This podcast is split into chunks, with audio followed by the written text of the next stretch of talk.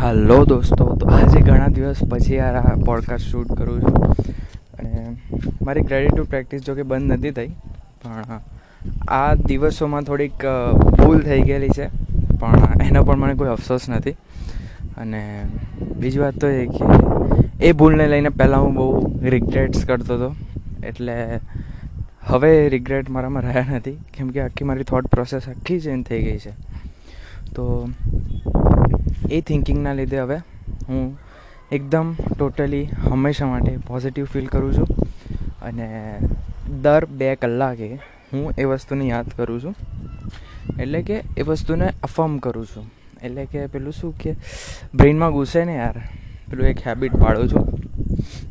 તો એટલા માટે અને બીજું આપણું બુક્સ વાંચવાનું ચાલુ જ છે હજી. એટલે કે હું, હવે, હા, તો હવે મેં એક મારું એક હવે ટાઈમ બ્લોક એવું કરું છું કે પંદર પંદર મિનિટ સુધી શું કહેવાય કે એક ટાસ્ક અલોટ કરું છું મને. તો પહેલાં શું થતું હતું કે યાર, આટલા બધા ટાસ્ક હોય ને, તો કન્ફ્યુઝ થઈ જાય કે હવે કરવું તો કરવું શું હમણાં? તો એના લીધે પ્રોબ્લેમ થતો હતો. તો હવે શું કરું છું કે રાત્રે રાત્રે આગલા દિવસનું હવે પ્લાન કરી દઉં છું. અને એ પણ આ બે દિવસથી ચાલુ છે જોકે પંદર પંદર મિનિટના બ્લોગ્સ પાડીને અંદર મારા ટાઈમ અલર્ટ કરું છું. એટલે કે મમ્મીની વીડિયો પણ હું પંદર મિનિટમાં જેટલી પણ એડિટ થાય એવા બે ત્રણ બ્લોગ પાડું છું.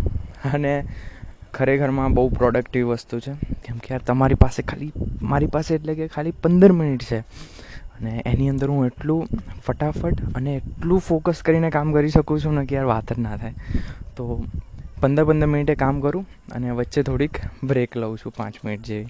ખાલી એમને ઊભું થવા માટે અને થોડુંક રિલેક્સ થવા માટે. તો એટલા માટે અડધો કલાક કામ કરું છું અને પાંચ મિનિટની બ્રેક લઉં છું એ રીતે. તો એ ઘણું પ્રોડક્ટિવ છે અને યાર પેલું શું કે ક્લેરિટી રહે છે? કે કરવાનું છે શું? અને બીજું તો પેલું ટુ ડુ લિસ્ટની વાત કરીએ તો ટુ ડુ લિસ્ટ યાર એટલી બધી વર્ક મારા માટે નથી કરતી. બીજા માટે કરતી હોય તો ખબર નહીં. પણ એમાં મારો મેઇન પ્રોબ્લેમ એ જ થાય કે આટલા બધા ટાસ્ક છે, તો એમાંથી પહેલું કરવું શું? તો હવે, હા, એક પ્રાયોરિટી હોય છે, જેમ કે હવે હમણાં મારી પ્રાયોરિટી એ છે કે મમ્મીનું વીડિયો એડિટ્સ કરું અને સ્ક્રિપ્ટિંગ કરવાની વોઇસ ઓવર કરવાનું બધું હોય છે. એટલા માટે એ મારું મેઇન પ્રાયોરિટી તો રહે. તો પણ કન્ફ્યુઝ થઈ જાય કેમ કે આ ટુ ડુ લિસ્ટવાળું હું પહેલાં પણ ઘણું ટ્રાય કરી ચૂક્યો છું. અને સક્સેસ થયો નથી. અને એટલા માટે જ મને આ ટાઈમ ટેબલવાળું વધારે સારું લાગે છે. કેમ કે ટાઈમ ટેબલવાળું પહેલાં જ્યારે ફોલો કરતો હતો ને, ત્યારે પણ મારા માટે પ્રોડક્ટિવ સાબિત થયું હતું. પણ મેઇન પ્રોબ્લેમ એની ત્યારે આવે ને કે આ ટાઈમમાં કરવું શું? તો પહેલાં જ્યારની વાત કરું તો હમણાં સાત આઠ દિવસ પહેલાં, ત્યારે હું શું કરતો હતો કે અડધો કલાક કાં તો એક કલાક આખા ટાસ્કને અલોટ કરતો હતો. તો એના લીધે શું થતું હતું કે આ દિવસમાં ખાલી સોળ કલાક આપણે કામ કરવાનું હોય, બરાબર? કારણ કે હમણાં, હવે હું થોડુંક આઠ કલાકની ઊંઘ લેવાનો પ્રયત્ન તો કરું છું, જો કે ઓછી જ લેવાય છે. એટલે કે થાય એવું ને, બાર વાગે પછી ઊંઘ આવે, બરાબર? અને કોઈ વાર તો એક વાગે પણ આવે, બે વાગે પણ આવે. અને સવારે પાછો હું પાંચ છ વાગે ઉઠી જાઉં છું. અને છ વાગે ઉઠવાનું જો કે નક્કી તો કર્યું છે મેં. પણ એની આસપાસ ઉઠી જવાય. પહેલાં પાંચ વાગે ઉઠતો હતો, પણ હવે છ વાગ્યાનું કરી નાખ્યું છે. અને છ વાગ્યાનું ખરેખરમાં મારા માટે સારું છે. અને પાંચ વાગે પણ સારું જ હતું, પણ પેલું શું કે યાર, ખબર નહીં ફીલ નથી આવતી પાંચ વાગે ઉઠવાની. એટલે આમ સડા પોણા પાંચ અને ચાલીસ જેવું હું અલાર્મ મૂકી દઉં છું અને ધીમે ધીમે પછી ઉઠી જાઉં છું સવારે, છ વાગ્યા સુધીમાં. તો એટલા વાગે ઉઠું છું અને પછી બધું આપણું જે કામ કરવાનું હોય, થોડીક વાર તો પહેલાં યાર ઘરનો દરવાજો ખોલું અને બહારની જે હવા હોય ને, એ ખાઉં. અને એ ખરેખર ફિલિંગ હોય ને, એ ખતરનાક હોય છે. અને એ ફિલિંગ આપવા માટે ભગવાનને હું ઘણો ગ્રેટફુલ છું. અને બીજી વાત કરીએ તો શું કહેવાય કે એના પછી બધું કામ કરું છું, જેમ કે પાણી પીવું છું. અને ખરેખરમાં ચોમાસાનો ટાઈમ છે. ચોમાસાના ટાઈમમાં પેલું શું, પાણીનો સ્વાદ ખબર નહીં, એક એક્સ્ટ્રા દસ ગણો થઈ જાય છે. તો એ જે એક એક ઘૂંટ પીવું ને, એની ખરેખરમાં મજા ખતરનાક હોય છે. હમણાં ખબર નહીં, કૂતરો બહુ વસી રહ્યો છે. કદાચ રેકોર્ડિંગમાં આવે છે કે મને નહીં ખબર. પણ એટલે એનો સ્વાદ તો બાકી ખતરનાક હોય છે. અને એનો હું ઘણો ગ્રેટફુલ છું કે યાર, આટલું એન્જોયમેન્ટ સાથે હું એક દરેક ઘૂંટને હું પી શકું છું. અને બીજી વાત કહીએ તો એના પછી હું તરત નાહવા જાઉં છું અને હું નાહવા જાઉં, એની અંદર જ બ્રશ કરી દઉં છું બાથરૂમમાં જ એટલે પેલું શું યાર કે બ્રશ કરીએ ને ખાલી ખોટું, કલાક સુધી આપણે બેઝિન સામે ઊભું રહેવું પડે. એના લીધે શું કહેવાય કે યાર, મને નથી ગમતું. તો એટલા માટે જ હું નાહતી વખતે જ બ્રશ ને બધું કામ કરી લઉં છું. અને જો કે નાહવામાં અને પછી તૈયાર થવામાં મારે થોડી વાર લાગે. નાહવામાં વાર નથી લાગતી, પણ તૈયાર થવામાં વાર લાગે. કેમ કે શું કહેવાય કે, કદાચ નહીં લઉં તો હું કદાચ દસ મિનિટની અંદર જ, પણ જ્યારે બહાર આવું ને, એટલે થોડોક ભીનો હોઉં. અને પેલું શું કે, શરીર આખું તો લૂછાય નહીં. અને મને એકદમ શરીર સુકાયા પછી કપડાં પહેરવાનું ગમે. તો એટલા માટે હું એકદમ પંખા નીચે બેસી જાઉં થોડી વાર. અને ખરેખરમાં એ જે આપણું શરીર ભીનું હોય અને પંખા નીચે જે પવન આવે ને જે ઠંડકની અનુભૂતિ થાય ને, એ ખતરનાક ફિલિંગ હોય છે. તો એનો હું ઘણો ગ્રેટફુલ છું. અને બીજી વાત કરીએ તો એના પછી મારે તૈયાર થવામાં વાર લાગે કેમ કે હમણાં મને ખબર નહીં, પણ એક બે મહિનાથી આઈ થિંક તો મને થોડીક સ્કિન પ્રોબ્લેમ થાય છે. એક બે મહિનાથી કે હા એક દોઢ મહિનાથી, એક બે પણ નહીં, એક દોઢ મહિનાથી. તો મને શું થાય છે કે આપણે જે શિયાળામાં જેવી ડ્રાય સ્કિન થઈ જાય ને, સૂકી એકદમ, તો એવી થઈ જાય મારે, નાયા પછી. તો એ કેમ થાય છે મને નથી ખબર. અને બીજું તો એ કે હું તેલ પણ એફિશિયન્ટ વેમાં ખાઉં છું. એટલે એફિશિયન્ટ વે કે એટલે ઇનફ ખાઉં છું એમ. તેલ, કેમ કે ખાવામાં હોય તેલ પછી. અને પહેલાં જેવું નથી કે યાર હું તળેલું નથી ખાતો અને એવું કંઈ. હમણાં હું જે રીતે નોર્મલ જે રીતે ખાતો હતો ને પહેલાં, એ રીતે જ કહું છું. અને ખરેખરમાં એ એન્જોયેબલ છે. અને યાર, આપણે માઇન્ડથી ઘણું કંટ્રોલ કરી શકીએ છીએ. કેમ કે યાર, ખરેખરમાં આજ સુધી જે પણ મારી પ્રોબ્લેમ થઈ છે ને, એ મારા વિચારોના લીધે જ થઈ છે. કેમ કે હું જ્યારે ફ્લેશબેકમાં જાઉં ને, તો હું એ જોઈ શકું છું કે જે સમયે મારી હાલત ખરાબ થવાની ચાલુ થઈ હતી ને, ત્યારે મારો થોટ પ્રોસેસ આખો નેગેટિવ થઈ ગયો હતો. દરેક વસ્તુમાંથી નેગેટિવ વસ્તુ શોધવાની, એવો મારો થોટ થઈ ગયા હતા બધા. તો એના લીધે મારી લાઈફ પ્રોબ્લેમ્સ પણ થઈ ગઈ હતી. હું એકદમ અનએટ્રેક્ટિવ થઈ ગયો હતો લોકો સામે. પછી મારો દેખાવ બગડી ગયો હતો. કેમ કે હું પોતાની અંદર એમ જ બોલતો હતો કે યાર હું સારો નથી દેખાતો, સારો નથી દેખાતો. એના લીધે થતું હતું એવું કે આખો દેખાવ ચેન્જ થઈ ગયો મારો. અને એના લીધે પછી બધું ઘણું થયું. અને એનો હું ઘણો ગ્રેટફુલ છું કે યાર થયું. કેમ કે યાર ના થયું હોત તો મને આ બધી ખબર જ ના પડે અને હું મારી જે નેચરલ લાઈફ જીવું છું એ જીવતો હોત. બરાબર? તો યાર હંમેશા પ્રોબ્લેમ્સનું પણ ગ્રેટફુલ થવાનું. કેમ કે એના લીધે જ આપણે છીએ. અને પ્રોબ્લેમને હું પ્રોબ્લેમની રીતે હવે મારો આખો નજરિયો ચેન્જ થઈ ગયો છે પ્રોબ્લેમને જોવાનો. તો હું પ્રોબ્લેમની રીતે જોતો નથી એ વસ્તુને. કેમ કે આપણે જોવા જઈએ તો પ્રોબ્લેમ જેવી કોઈ વસ્તુ જ નથી હોતી. આપણી ખાલી નજરમાં પ્રોબ્લેમ હોય છે. અને પેલું તારક મહેતામાં કહે છે ને પ્રોબ્લેમ તો એ સબકે સાથ, બસ નજરિયે કી બાત. તો યાર, એટલો ખતરનાક મને આ ડાયલોગ લાગે છે ને તો એને હું ઘણો એપ્રિશિએટ કરું છું તારક મહેતાને, કે યાર આવો ખતરનાક ડાયલોગ અમને કીધો અને જે વેદો છે બધા, જે બધા જ ગ્રંથો, જે બુક્સ કહેવા માગે છે કે આપણો નજરિયો ચેન્જ કરવાની જરૂર છે પર્સપેક્ટિવ ચેન્જ કરવાની જરૂર છે. તો એ વાત કીધેલી છે એમને, અને યાર ખરેખરમાં બહુ વર્ક વર્ક કરે છે. અને નજરિયો હમણાં મારો પ્રોબ્લેમ જેવું કંઈ છે જ નહીં. હમણાં હું બધી ઓપોર્ચ્યુનિટી કાં તો એ રીતે જ જોઉં છું વસ્તુને. પણ હજી થોટ પ્રોસેસમાં થોડીક નેગેટિવિટી છે. એ ધીમે ધીમે પોઝિટિવ થતી જાય છે. એનો હું ઘણો ગ્રેટફુલ છું. અને બીજી વાત કરીએ તો આજે બપોરે મમ્મીએ બનાવ્યું હતું ઢોકળીનું શાક. તો એમાં થોડીક પ્રોબ્લેમ થઈ ગઈ ખાવા બનાવવામાં. તો ના સારું બન્યું, તો પછી એને લિસ્ટમાંથી કેન્સલ કરી નાખ્યું. એટલે કે એ હવે વીડિયો નહીં આવે એની. અને બીજી તો ઘણી સ્ટોકમાં પડેલી છે. કદાચ દસ બાર જેવી પડેલી છે. અને આ બધી બનાવવાની છે. અને હવે થોડુંક આગળ ચાલવું છે. એટલે કે, હમણાં પણ અમે એક એક દિવસનો ગેપ છોડીએ છીએ. પણ હું એ જ દિવસે એડિટ કરવા બેસું છું. તો આઈ થિંક જેટલો ટાઈમ ઓછો હોય ને, એ પ્રમાણે આપણી પ્રોડક્ટિવિટી નક્કી થાય. અને એ હું સમજી ગયો છું. અને પેલું શું કે એક ડેડલાઇન હોય ને, તો ખરેખરમાં આપણી જે ફોકસ હોય ને વધી જાય છે. એમ કે હવે કાલે એક્ઝામ હોય તો હું આજે રાતે આખી વાંચવાનો છું. એવું ઘણે અરે, આખી એન્જિનિયરિંગ લાઈફમાં મેં એવું જ કર્યું. એન્જિનિયરિંગ શું કોલેજમાં સ્કૂલમાં પણ આવું જ કરતો હતો તો આ રીતે જે ડેડલાઇન હોવી જરૂરી છે કોઈ પણ વસ્તુની. અને હવે હું ડેડલાઇન સાથે જ ચાલું છું.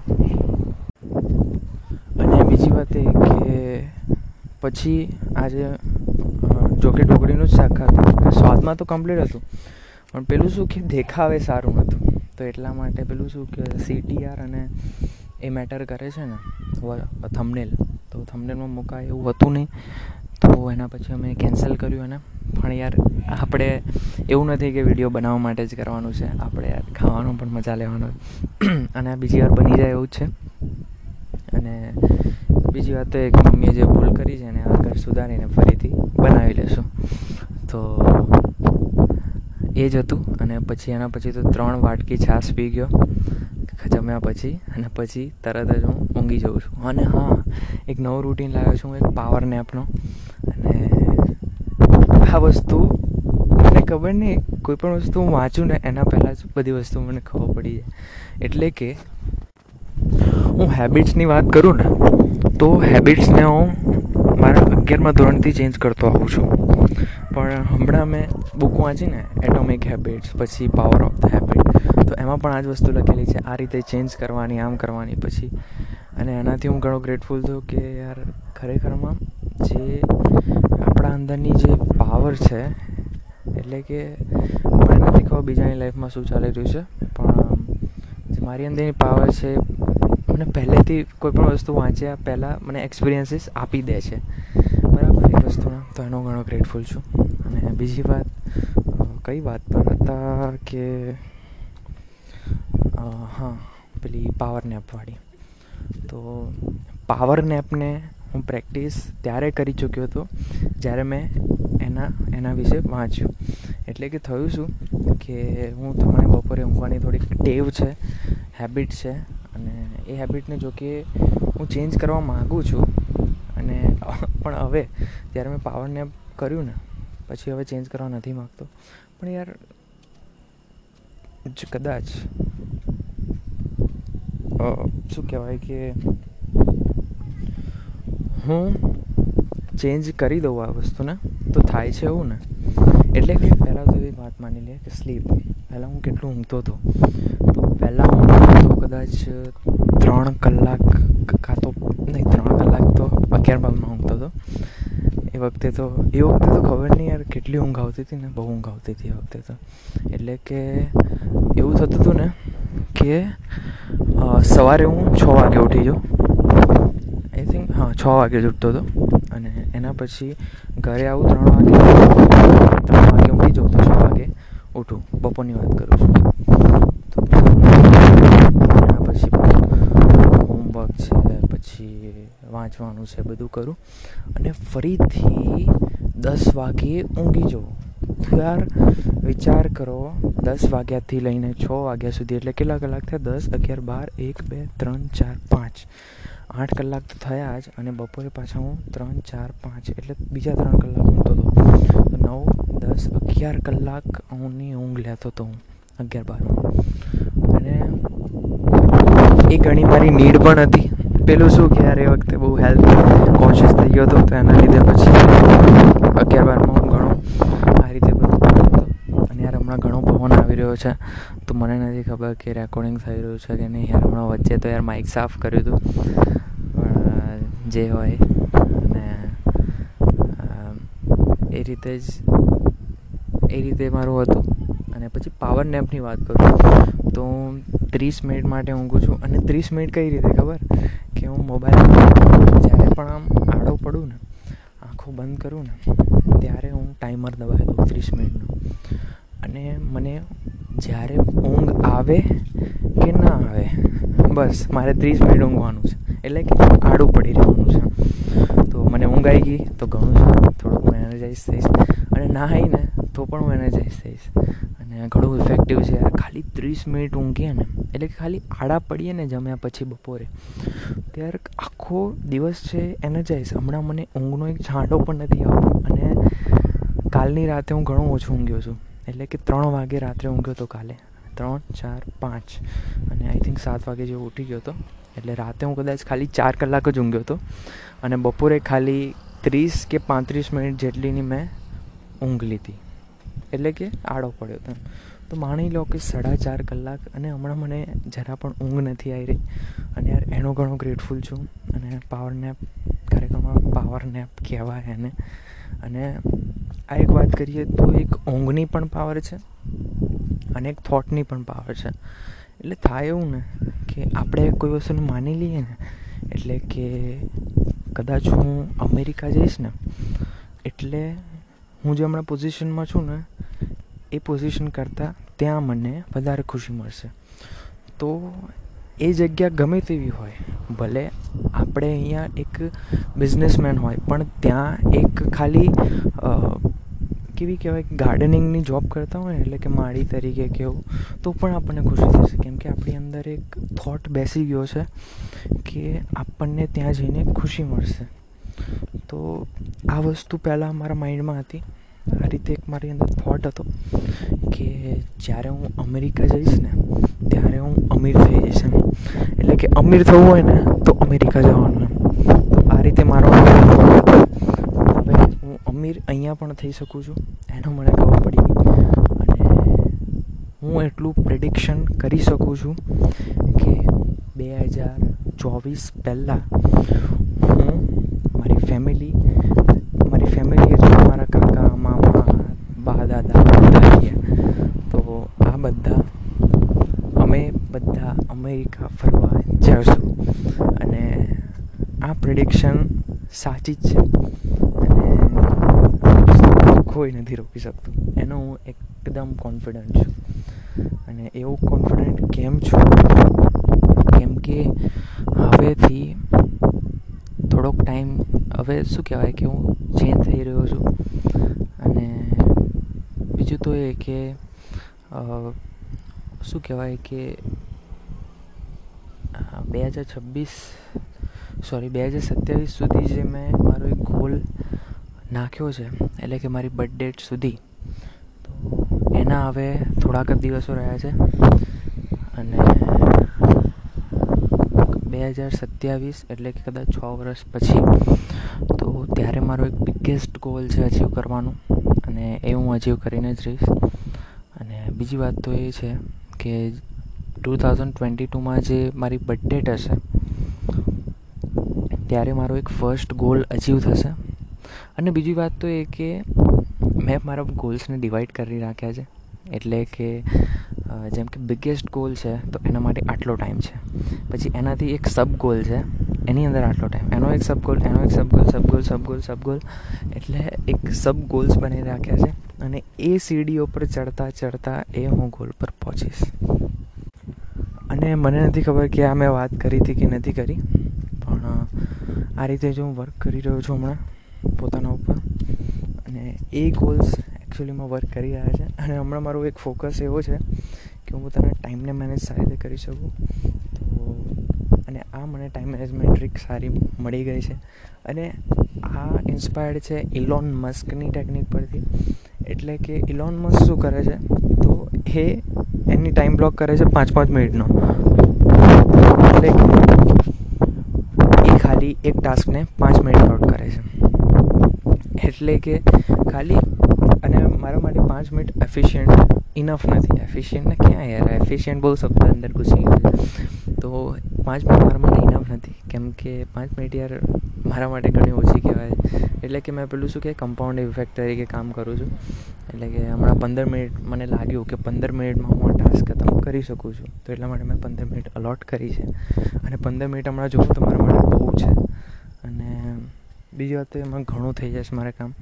એટલે હું ધીમે ધીમે એને ઓછું કરતું જઈશ અને પાંચ પાંચ મિનિટના ટાસ્ક અલોટ કરતો જઈશ પોતાને. તો યાર, હવે એડવાન્સમાં કરવું છે કામ. એટલે કે આજે એવું થયું ને કે કાલે મને ખબર નહીં. મૂડ હતું એવું કેમ થતું હતું? એનું કારણ સિક્રેટ છે થોડું. અને બીજી વાત તો એ કે મૂળ નહોતું. એટલે પછી મેં કેલે અને હું ગૂગલ કેલેન્ડરનો યુઝ કરું છું. અને એ કેમ યુઝ કરું છું? કેમ કે યાર, હું મારા મોબાઈલમાં પણ બધા મારા ટાસ્ક જોઈ શકું છું અને એક તો લેપટોપમાં પણ જોઈ શકું છું. અને બીજા એપ્સ આવે છે, પણ હવે પેલું શું કે ગૂગલનો ઇકોસિસ્ટમ બની ગયો છે ને, એટલે ગૂગલમાં જ ફરવાની મજા આવે. એટલા માટે ગૂગલ યુઝ કરું છું. અને એમાં ટાસ્ક અલોટ કરું છું કે ગૂગલની એક નોટિફિકેશન સિસ્ટમ મને જરા પણ નથી ગમતી. અને એ કદાચ એક પોપઅપ આપે ને તો મજા આવી જાય. કદાચ હશે કે નહીં, મને નથી ખબર. મારે એના વિશે ફાઇન કરવું પડશે. કેમ કે પોપઅપ આવે ને આપણને ખબર પડે કે હવે નેક્સ્ટ ટાસ્કને હવે પાંચ મિનિટ બાકી છે. અને નોટિફિકેશન આપે છે, પણ ખાલી એક બ્રાઉઝરની નોટિફિકેશન આપે છે પેલી એક જાવા સ્ક્રિપ્ટનું જે પોપઅપ બોક્સ હોય ને, એવી નોટિફિકેશન તો એટલા માટે મને થોડીક નોટિફિકેશન લોચો લાગે. બીજું તો મેનેજમેન્ટ તો યાર એનું ખતરનાક છે. એ તો મને બહુ જ ગમે. ઇકોસિસ્ટમ ને બધું તો બરાબર જ છે. તો એટલા માટે જ હવે મારો હમણાં મેઇન ચેલેન્જ હવે ટાસ્ક મેનેજમેન્ટનો પૂરો થાય છે. હવે હું મારી હેબિટ્સ પર આવવા માગું છું. કેમ કે મારી હેબિટ્સ હજી પણ થોડીક પેલું શું કહેવાય કંઈ ચેન્જ કરવાની જરૂર છે. અને ફોકસ ઇશ્યુ તો હવે જતો રહ્યો છે. કેમ કે આજે પંદર મિનિટનો ટાસ્ક આપું છું. અને બીજું તો શું કે, આપણે ટાસ્ક વિચ કરતા રહીએ ને, તો પેલું શું, એક ઇન્ટરેસ્ટ પણ બન્યો રહે. હવે પહેલાં હું શું કરતો હતો, કલાક સુધી એકનો એક ટાસ્ક પર મંત્રા કરું. પછી ફેસબુક પણ પેલું શું કે એ રીતે બધું કરતો રહેતો હતો બધા કામો યુટ્યુબ પર કામ કરવું હોય એટલે મમ્મીની વીડિયો એડિટિંગ કરવી હોય તો એના માટે એક કલાક અલોટ કરતો હતો. પણ યાર, એ ખરેખરમાં ઇફેક્ટિવ નહોતું રહેતું. અને બીજી વાત તો એ કે હું ગૂગલ વિન્ડોઝમાં જે પેલું ડેસ્કટોપ ડેસ્કટોપ સિસ્ટમ આવે ને એનો યુઝ કરું છું. એટલે એક એડિટિંગનું ડેસ્કટોપ બનાવી દીધું છે. અને ખરેખરમાં બહુ જ ફાસ્ટ વર્ક કરે છે. અને મારા માટે બહુ પ્રોડક્ટિવ છે. કેમ કે અમને એવું લાગતું હતું કે યાર હેંગ બેંગ મારશે. પણ હું આખું એક એડિટિંગનું ટેબ બનાવી રાખ્યું છે. એમાં બધી એડિટિંગની જે પણ સામગ્રીઓ હોય ને બધી ખુલ્લી છે. એટલે કે ક્રોમ બ્રાઉઝર પછી ઇન શોર્ટ બધું જ ખુલ્લું એના માટે જે નીડેડ હોય અને હું ખુલ્લું જ રાખું. કેમ કે પંદર મિનિટ પછી ટાસ્ક સ્વિચ કરવાનો છે. તો પછી પેલું શું કે હવે આપણે ક્લોઝ કરી નાખીએ આખી કદાચ હું દાવ ઇંશી યુઝ કરું છું, બરાબર? તો હવે હું આખું ક્લોઝ કરી દઈશ. અને એના પછી ફરીથી પંદર મિનિટનું એનો જે ટાસ્ક આવશે, તો પછી હું ફરીથી ઓપન નહીં કરું, કેમ કે યાર ઓપન થતાં ઘણી વાર લાગે. તો એટલા માટે ડેસ્કટોપ સિસ્ટમનો યુઝ કરું છું, વિન્ડોઝમાં જે આવે. અને એ ઘણી ઇફેક્ટિવ છે. અને આ રીતે જ હું બધી ડેસ્કટોપ બનાવી દઉં છું. અને ઘણા પ્રોડક્ટિવ યાર. ખરેખરમાં હું તો બહુ જ ઇમ્પ્રેસ થયો. એક તો ગૂગલથી થયો. અને બીજું તો માઇક્રોસોફ્ટથી થયો. અને અલ્લા લાઇટ જતી રહી. ના ના ના, થાંભલાની લાઇટ ગઈ છે. મને લાગ્યું લાઇટ જતી રહેશે તો પછી અપલોડ પણ નહીં થાય. પણ આવું થાય છે કોઈ વાર ઘરમાં મમ્મી આવી જાય, પછી કોઈ વાર લાઇટ જતી રહે તો પછી પેલું શું કે બેકગ્રાઉન્ડ ટાસ્કમાં ઓપન રાખું ને, તો પછી ઓટોમેટિક ક્લોઝ થઈ જાય છે. અને બીજી વાત ગ્રેટફુલનેસની કરીએ તો આ રીતે જ મને આ બધી વસ્તુ ખબર પડતી જાય છે. એનો હું ઘણો ગ્રેટફુલ છું. મારા થોટ્સ પાવરફુલ થતા જાય છે. તો એનો હું ઘણો ગ્રેટફુલ છું. અને બીજું તો એ કે મારી પાસે આટલો પાવરફુલ મોબાઈલ છે. પાવરફુલ લેપટોપ છે. પછી મારા પાસે ત્રીસ એમબીપીએસનું બીએસએનએલનું વાઈફાઈ છે. તો એનો ઘણો ગ્રેટફુલ છું. ઓહો લાઇટ ખબર નહીં ઝબકારા મારે છે. તો એનો હું ઘણો ગ્રેટફુલ છું. આ રીતે જ હું ગ્રેટફુલ બનતો રહીશ. અને ખરેખરમાં યાર લાઈફની મારી પોઝિટિવ સાઇડ્સ ઘણી છે. પહેલાં હું નેગેટિવ જોતો હતો ને, તો મને નેગેટિવ જ દેખાતી હતી. હવે જ્યારે મેં પોઝિટિવ કરવાનું ચાલુ કર્યું છે ને, તો હવે બધી જ પોઝિટિવ દેખાય છે. અને મારો મેઇન ગોલ છે કે હું મારી અંદર પ્રેમનું ઉત્સર્જન કરું. એટલે કે પ્રેમ કેમ ઉત્પન્ન કરવાનું? તેનું એક કારણ છે. કેમ કે આપણે જે પણ આજુબાજુ થઈ રહ્યું છે ને બધું પ્રેમના કારણે થઈ રહ્યું છે. એટલે કે કદાચ, કોઈની રિલેશનશિપ છે કોઈના સાથે. રિલેશનશિપ એટલે કે કોઈ ગર્લફ્રેન્ડ બોયફ્રેન્ડ વાળી નહીં, પણ આપણી જે એક ફ્રેન્ડ સાથે હોય, પછી એક મમ્મીની, બેટા સાથે હોય, એ બધી રિલેશનશિપ તો એક પ્રેમની એના માટે છે. પ્રેમના લીધે છે. તો એટલા માટે જ અને બીજું તો એ કે કોઈ પૈસા કમાઈ રહ્યું છે, તો એને પણ પૈસા પ્રત્યે પ્રેમ છે. પછી કોઈને એક હેલ્થ એક હેલ્થની એ હેલ્થ ગમતી હોય, ગમતું હોય, બરાબર? તો એ ગમતું હોય, એનો મતલબ શું કે એને પ્રેમ કરે છે. એટલે એક જાતનું એના સાથે એક અટેચમેન્ટ છે. તો બધું જ એના લીધે થઈ રહ્યું છે. અને એક શું હોય છે કે એક વિશફુલ હોય છે. એટલે કે કાશ હું આ પર્સન સાથે એક રિલેશન કરી શકું, એક સંબંધ બનાવી શકું. હું અહીંયા કોઈ પહેલાં સંબંધની વાત નથી કરતો. અને આઈ થિંક મારા થોટ્સમાં પણ હમણાં એ જ છે. એટલા માટે જ હું આવું વિચારું છું. આવું કહું છું એટલા માટે જ કે મારા થોટ્સમાં આવું જ છે. કેમ કે હું અહીંયા આજુબાજુમાં જે પણ લોકોને જોઉં ને તો આવી કદાચ હું વાત કરું, તો લોકો એવું જ સમજશે. સંબંધ બનાવો રિલેશન બનાવો. એનો મતલબ લોકો પેલો જ સમજશે. એટલા માટે મારો થોટ પ્રોસેસ પણ એ જ પ્રમાણે છે. પણ હવે આખી ચેન્જ કરવાનો ટ્રાય કરતો રહું છું. એ પણ બુક્સ રીડ કરીને, પછી કંઈ ને કંઈ યાર. અને એટલા માટે જ્યાં કહે છે કે આજુબાજુના લોકો સાથે તમારી ફ્રેન્ડશિપ ના હોય ને તો સારું. હોય તો પણ સારું, ના હોય તો પણ સારું. પણ તમારી બુક્સ જોડે એક ફ્રેન્ડશિપ હોવી જોઈએ અને પેલું કહે ને કે યાર, માણસોની બેસ્ટ ફ્રેન્ડ એક બુક્સ હોય છે, તો એટલા માટે જ કહે છે. કેમ કે આપણને નોલેજ આપે છે, આપણને થોટ્સ પોઝિટિવ કરે છે અને યાર, ખરેખરમાં ઇંગ્લિશ બુક્સ યાર ખતરનાક હોય છે અને ઘણી ઇફેક્ટિવ હોય છે. તો આજે પણ મેં બુક્સ રિસર્ચ કરતો રહું છું અને મારા લેપટોપમાં. આખી લાઇબ્રેરી છે પીડીએફ, પીડીએફની. એક એક કેટેગરીમાં ડિવાઈડ કરે જેમ કે માઇન્ડ બેઝ હોય, એક પ્રોડક્ટિવિટી બેઝ હોય, પછી એક સ્પિરિચ્યુઅલ બેઝ હોય. સ્પિરિચ્યુઅલમાં હજી ઘૂસ્યો નથી હું, કેમ કે ઘૂસવું નથી મારે. કેમ કે પહેલાં હું ઘૂસ્યો તો ખરેખરમાં મારે બહાર આવતા ઘણો ટાઈમ લાગી ગયો. એટલે કે સ્પિરિચ્યુઆલિટી એ હું પછી કરીશ. એટલે કે કરતો રહીશ. પણ પેલું શું કે યાર હમણાં એક મટીરિયલ શું બોલું છું? એક મટીરિયલ વર્લ્ડમાં મારે એક સક્સેસ જોઈએ છે. અને સ્પિરિચ્યુઅલમાં તો હું, પેલું શું કે મટીરિયલ જ્યારે આપણે સક્સેસ લઈએ ને, તો જોડે જોડે આપણો સ્પિરિચ્યુઅલ વિકાસ પણ થતો રહે. ઓટોમેટિક અને, એટલા માટે જો હું કરવા માગું છું. બીજું તો કે એની બુક્સ હમણાં વાંચતો તો નથી, પણ ફ્યુચરમાં જરૂર વાંચીશ. અને હમણાં તો માઇન્ડસેટ માઇન્ડસેટ એક ડેવલપ કરવાની જરૂર છે. એક ફાઇનાન્શિયલી ફ્રી થવાની જરૂર છે. એટલે કે હું મારા પૈસા છે એ જાતે ખર્ચી શકું. એટલે કે મારો ખર્ચો જાતે ઉઠાવી શકું. કેમ કે યાર, હમણાં આઈ થિંક પપ્પાને ઘણું ટેન્શન છે મગજ ખબર નહીં યાર મને. એમનું કંઈ ખબર જ નથી પડતી મને કેમ કે એમનું હમણાં પેલું શું કે એકદમ ટેન્શન ટેન્શનમાં ફરે એ પહેલેથી જેવા છે.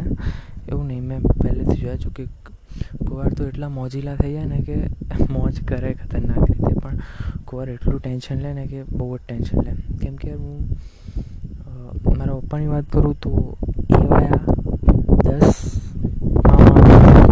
દસમામાં હતા. ત્યારથી એમની અર્નિંગ ચાલુ થઈ ગઈ હતી. અને દસમામાં એટલે કે કેટલા વર્ષના કહેવાય? વર્ષના અને અમે હમણાં વીસ કે એકવીસ વર્ષનો થયો અને હજી સુધી એક રૂપિયો જનરેટ નથી કર્યો. જો કે કર્યો સ્ટોક માર્કેટમાં કર્યો. પણ એ શું કહેવાય કે એક જાતનું એક ફ્લક્ચ્યુએટ કરે એવું કહેવાય. અને બીજું તો મારે ફર્સ્ટ સ્ટાર્ટિંગમાં મારે ઇન્ટ્રાડે રમવું છે. અને ઇન્ટ્રાડે આ રીઝી છે, કશું છે નહીં. અને બીજું તો એ કે હમણાં મેં કદાચ જો કે એટલા બધા નથી, પણ મારા માટે ઘણા છે. અને મેં જેટલા પૈસા નાખ્યા હતા ને, એમાંથી ટુ પર્સન્ટ ઇન્ક્રીઝ થયા છે. અને આઈ થિંક હું એક વીકથી મેં હોલ્ડ કરી રાખ્યા હતા પૈસા. એટલે કે સો રૂપિયા નાખેલા મેં, તો એમાંથી મને બે રૂપિયાનો બેનિફિટ છે.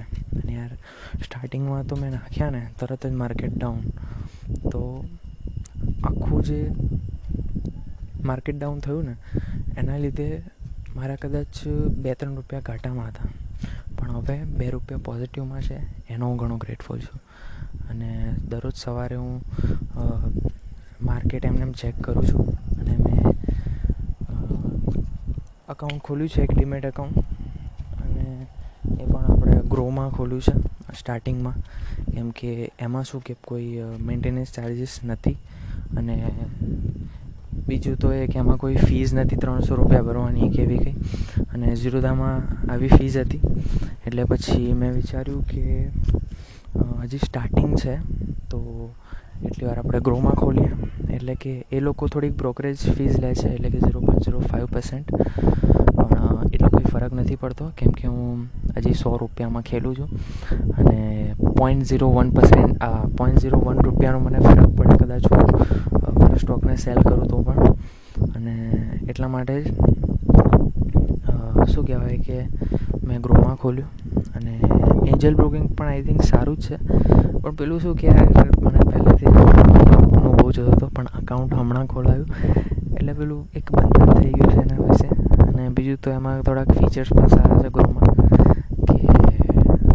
પેલું ફિલ્ટર કરી શકાય કે આ કંપનીનું આ છે. મને એનું યુઆઈ બહુ જ ગમે છે. અને પેલું હોય ને કે યાર એપ એપ ડેવલપર હું એપ ડેવલપર કરતાં હું યુઆઈ ડેવલપર વધારે છું. એટલે કે મને યુઆઈથી બહુ જ પ્રેમ છે. અને એટલા માટે જ મેં ગ્રો સિલેક્ટ કર્યું. અને મને નથી ખબર ફ્યુચરમાં હું કદાચ ઝીરોધામાં પણ જઈ શકું, પછી એન્જલમાં પણ જઈ શકું. અને બંને સારા બધા સારા જ છે યાર, એવું કંઈ નથી. અને ઝીરોદા પણ ઘણું સારું છે, એન્જલ પણ, અપસ્ટોક્સ પણ, બીજા બધા કેટલાય સારા છે. અને એટલા માટે જ મેં ગ્રોમાં ખોલ્યું અને ગ્રો પણ સારું હતું. અને ગ્રો થોડીક સિમ્પ્લિસિટીમાં વિશ્વાસ રાખે, જો કે ઝીરોદા પણ હશે, મેં એમાં જોઈ. એપ જોયો છે, પણ એટલો ડીપમાં નથી જોયો. એક મારા પપ્પાનો ફ્રેન્ડ છે, એમનો જોયો હતો. એમનો ઘણા સ્ટોક્સ છે, રોકાયેલા. તો એમનામાં જોયું હતું. અને બીજું તો એ કે હોલ્ડિંગમાં એ ઘણો બેનિફિટ રહે હોલ્ડિંગ કરવામાં. એટલે કે વોરન બફેટ પણ હોલ્ડિંગમાં માને છે. એક ઇન્વેસ્ટિંગ ઇન્વેસ્ટર તરીકે આપણે ઇન્વેસ્ટરના નજરિયાથી જોઈએ તો હોલ્ડિંગ કરે છે ઇન્વેસ્ટર અને એ કંપનીને આગળ વધારે છે, એક ઇન્વેસ્ટમેન્ટ કરીને. અને પેલું શું ટ્રેડિંગ કરીએ તો એક ટાઈપનું પેલું શું કે પૈસા નાખો ને પૈસા લો. એ ટાઈપનું થયું. તો એ પણ બેનિફિટ કરે છે. એક શોર્ટ ટર્મમાં જ્યારે યાર કંઈ પૈસા જોતા હોય, જેમ કે હમણાં મારે જોઈએ છે મની અને હું એવું માગું છું કે હવે ઓગણત્રીસ ઓગણત્રીસ નહીં સોરી એટલે કંઈ નહીં. એટલે કે શું કહેતો હતો કે જ્યારે મારી બર્થડે આવશે, બરાબર? નેક્સ્ટ યર તો ત્યાં સુધીમાં હું મારા પપ્પાને એક ફાઇનાન્શિયલી ફ્રી કરી દઈશ. એટલે કે એમના માથા પર જે ટેન્શન છે ને, એવું યાર ખરેખરમાં એવું નથી હોતું યાર ટેન્શન વેન્શન કંઈ હોતું નથી. આપણે ખરેખરમાં ટેન્શન લઈએ છીએ. અને પેલું શું કે પહેલેથી જે જૂના લોકો જૂના લોકો તો આવું ના કહેવાય શું કે એક ઓલ્ડ માઇન્ડસેટ એવું હતું કે ટેન્શન લેવાનું તો જ આગળ વધાશે તો ટેન્શન આઈ થિંક નથી લેવાનું હતું. ચિંતન કરવાનું હોય છે. એક ચિંતા હોય છે ને એક ચિંતન હોય છે. તો આપણે ચિંતા નથી કરવાની, ચિંતન કરવાનું છે. અને ચિંતનમાં આપણું જે ડોપામાઇન લેવલ એ હાઈ હોય છે ચિંતામાં ડાઉન હોય છે. તો એના લીધે જ ઘણા ડિપ્રેશન અનુભવે છે ચિંતામાં. અને ચિંતન કરવામાં એક આ અમીર લોકોનું માઇન્ડસેટ છે. ત્યારે હોય છે યાર એવું, હું એવું નથી કહેતો કે પપ્પાને એક પુઅર માઇન્ડસેટવાળા કહું છું. પણ એક મેન્ટાલિટી એવી હતી પહેલાંની, તો એટલા માટે જ એ ચિંતા કરી રહ્યા છે. અને હું એટલો હજી એક્સપ્રેસિવ થયો નથી કે એમને બધી વસ્તુ સમજાવી શકું. અને હજી મેં મારા ભાઈને પણ નથી કીધું બુક્સ વિશે એની બધી વસ્તુ અને ખાસ કે હું જલ્દીથી આ બધી વસ્તુ એમને કહી શકું. અને હું એ વસ્તુને નજીક લાવી રહ્યો છું. અને એ વસ્તુ એ વસ્તુ હું કરવા જઈ રહ્યો છું હમણાં થોડાક જ સમયમાં. અને એની જરા પણ વાર નથી. તો, અને બીજું વસ્તુ એ કે કદાચ તો પણ એને એક ફેથ હોવો જોઈએ મારા પર. માણસ જે પણ કહે છે, એ સાચું કહે છે. એ ફેથ હશે ને તો જ ખરેખરમાં મિરેકલ થશે. તો ફેથ એ મિરેકલ કરાવે છે. અને બીજી વાત તો એ કે આજે મેં બુક વાંચી થિંક ફાસ્ટ એન્ડ સ્લો તો મેં થોડીક વાંચી, પણ મને થોડુંક ઓછું સમજમાં આવ્યું. એટલે કે મારી એટલી વોકેબલરી એટલે કે મારા જે વર્ડ્સનું કલેક્શન છે ઇંગ્લિશમાં એટલું સારું નથી. એટલે કે મારે દરેક વર્ડ્સને કોપી કરીને પછી ગૂગલમાં પેસ્ટ કરવા પડે. તો એટલા માટે જ પછી શું કહેવાય કે મને થોડીક વાર લાગી અને કેચઅપ કરતાં પણ થોડીક સમજ પડી ગઈ કે કહેવા શું માગે છે. પણ પેલું ડીપલી અન્ડરસ્ટેન્ડ ના કરી શક્યો ને મારે ડીપલી ઘૂસવાની પણ જરૂર નથી. કેમ કે મારી બુક રીડ કરવાની હેબિટ એક અલગ છે. એટલે કે મને સમજ પડે કે ના પડે, વાંચતું જવાનું વાંચતું જવાનું વાંચતું જવાનું. એટલે કે શું થાય છે કે જ્યારે હું ભગવદ્ ગીતા પણ વાંચતો ખરેખરમાં મેં એ દસ પંદર વાર વાંચી હશે. મને નથી ખબર, ઘણી વાર વાંચી હશે, પણ એક લિમિટ આપું છું. નહીં તો પછી ગપ્પું પણ લાગે.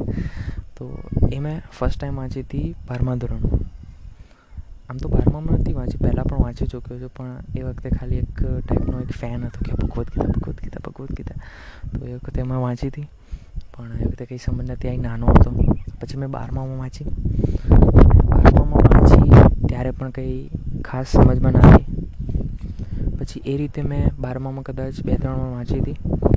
અને એના પછી મેં છોડી દીધી ભગવદ્ ગીતાને, પછી મેં વાંચી જ નથી.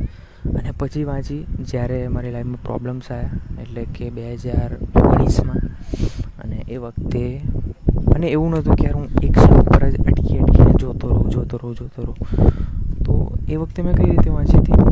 મેં બારમામાં વાંચી હતી ગુજરાતી ભગવદ્ ગીતા.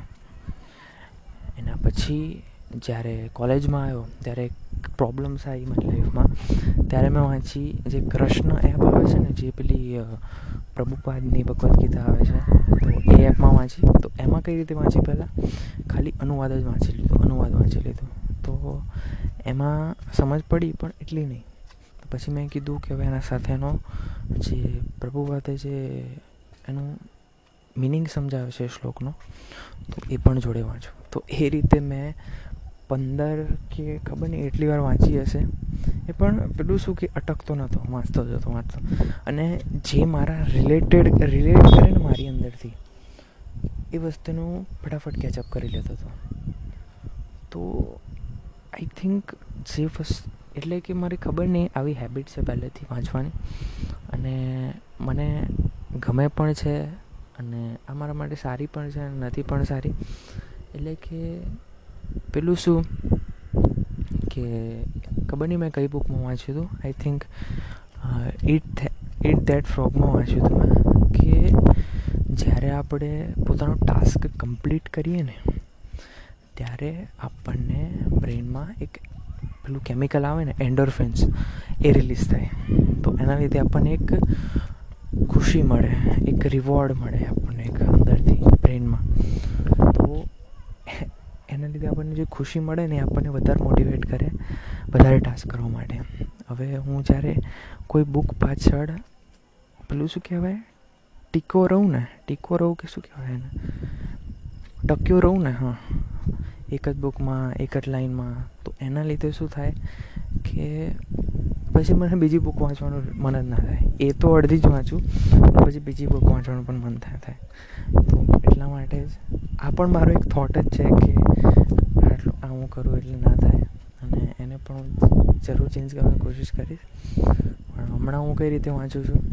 તો જેમ કે હવે પાવર ઓફ સબકોન્શિયસ માઇન્ડ વાંચી, તો એ મને ઓલમોસ્ટ ખબર પડી ગઈ હતી. એટી પર્સન્ટ મને જ્યારે મેં ફર્સ્ટ ટાઈમ વાંચીને ત્યારે મને ખબર પડતી ગઈ કે શું કહેવા માગે છે.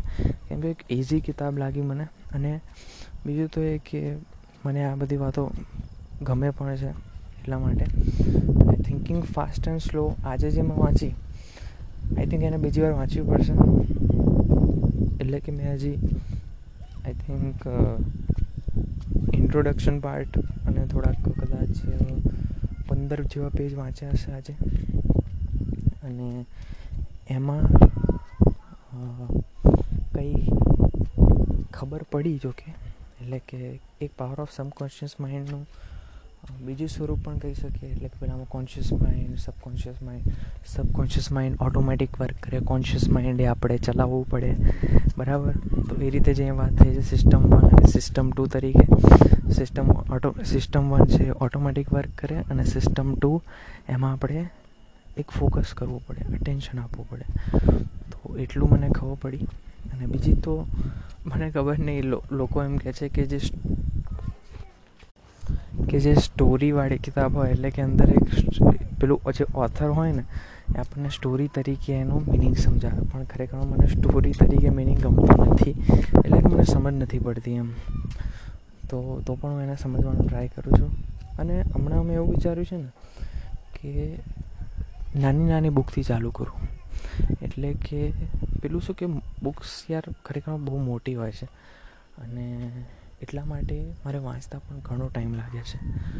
તો એટલા માટે મેં એવું વિચાર્યું છે ને કે જે નાની કિતાબ હોય ને, એકદમ જેમ કે હવે પચાસ પેજની હોય, સો પેજની હોય, તો એનાથી મારે હવે સ્ટાર્ટ કરવું છે.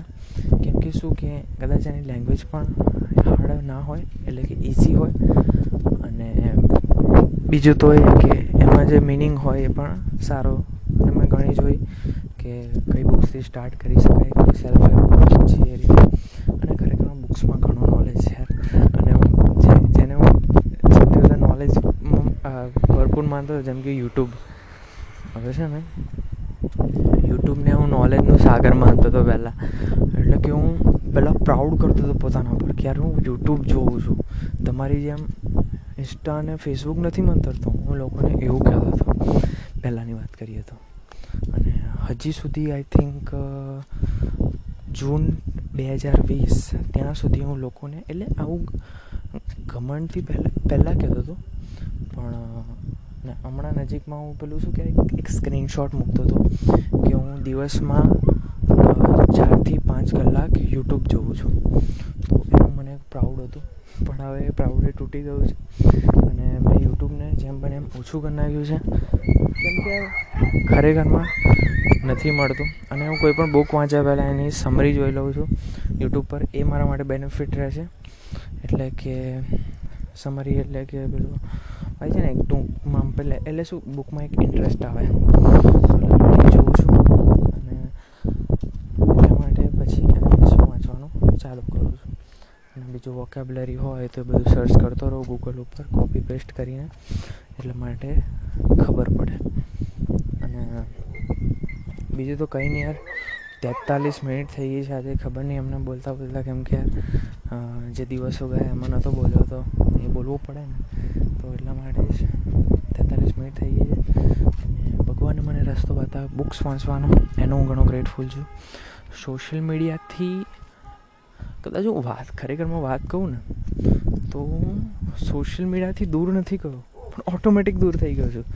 એટલે કે હવે હું ઇન્સ્ટાની વાત કરું સ્નેપચેટની વાત કરું ટ્વિટરની વાત કરું, તો ખરેખરમાં ખોલતો જ નથી હું એ બધું.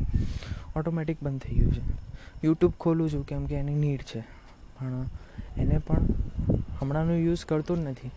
કેમ કે યાર મેં એક ટાસ્ક અલોટ કરી નાખ્યા છે પોતાને અને એવું નથી કે આખો દિવસ કામ કરતો રહો.